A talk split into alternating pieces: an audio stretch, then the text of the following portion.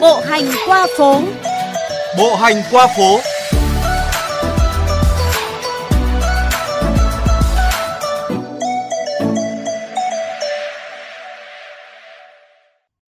Các bạn thính giả thân mến, Hà Nội có tới cả ngàn ngõ phố nhỏ mà người ta không thể nhớ hết tên.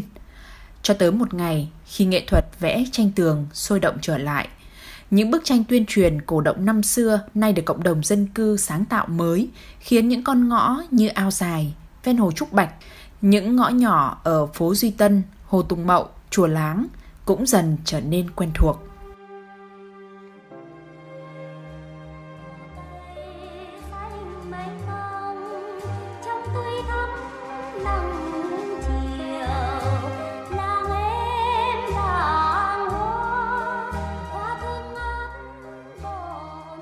Mỗi ngày khi trời chiều đổ bóng, cậu học sinh lớp 10 Minh Đăng đều đi con đường ngang qua ngõ nhỏ từ trường về nhà.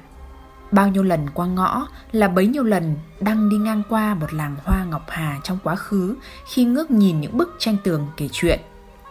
Những cánh hàng hoa, những hội làng, đình đền cổ, xác pháo đài bay nằm giữa lòng hồ gắn với sự tích làng vốn chỉ nghe qua câu chuyện bà kể nay được tái hiện sinh động, rực rỡ qua nét vẽ hiện đại. Em thấy nó có thêm cái tranh ảnh thì trông đầu tiên là cái họ trông nó sinh động hơn, nó ấn tượng với cả cái những người xung quanh những người kiểu chỉ có thể hiểu em là em đi qua nhiều lần thì em nhìn thấy là cái, cái cảnh nó nó cũng kiểu thu hút được ngoài thay đổi cái diện mạo ra thì nó còn kiểu gây cái ấn tượng là cái thứ hai này và kiểu nó thu hút nó khiến cho mọi người chú ý họ người quan tâm đến cái chủ đề mà người vẽ họ hướng tới. Nó có đền đống nước nó có cả làng hoa. Nó cũng hơi mai một dần nhiều. Ra những người bức tranh này nó cũng kiểu mình cũng hiểu hơn về làng này những người cao tuổi ở làng từng quen với nét vẽ tranh cổ động thời chiến thời dựng xây đất nước cũng hài lòng với những bức bích họa mới được vẽ giản dị hiền lành về làng xưa xóm cũ. Nó như đúng ngày xưa mà là cái thời cô bé có cái, cái tranh của cổ động ấy, thì đấy là nó của cái thời mà thời ở đấy tức là đây là nó vẽ cái kiểu cảnh làng cảnh vườn. Các bà là vẫn khăn áo dài bút mộc có lẽ là cô là cái lớp người cổ. Tôi theo cái cái nó cảm thấy nó làng quê nó yên bình. Là nó sinh động cái gì? Thì những tranh đẹp thì nó là cũng khác. Thế thì như là ý thức người dân cũng khác. Nó đẹp. ấy.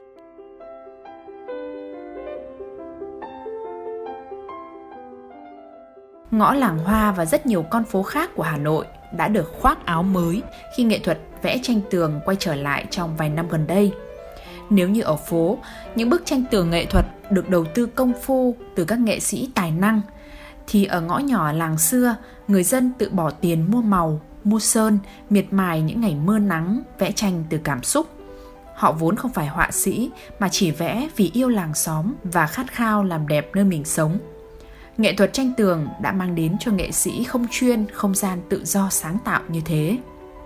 Thay vì tràn ngập những dòng quảng cáo, giao vặt, những bức tường trong ngõ gửi gắm câu chuyện về làng xóm, về quê hương đất nước, tình cảm gia đình, tình yêu lao động, những vấn đề nóng như tệ nạn xã hội, kế hoạch hóa gia đình hay bảo vệ môi trường đều được lồng ghép một cách khéo léo, dễ thương – nơi ngõ nhỏ lại trở thành không gian để hội họa mang theo hơi thở đời sống đến gần hơn với mỗi người.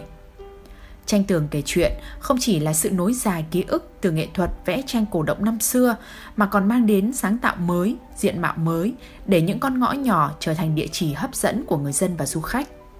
Từ đó truyền đi cảm hứng thay đổi tích cực để mỗi người thêm gắn bó với không gian mình sống.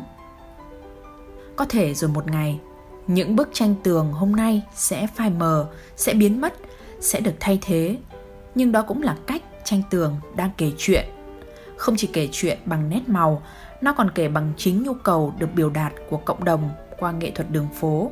Và lẽ dĩ nhiên, nghệ thuật đường phố sẽ luôn thay đổi theo dòng chảy cuộc sống.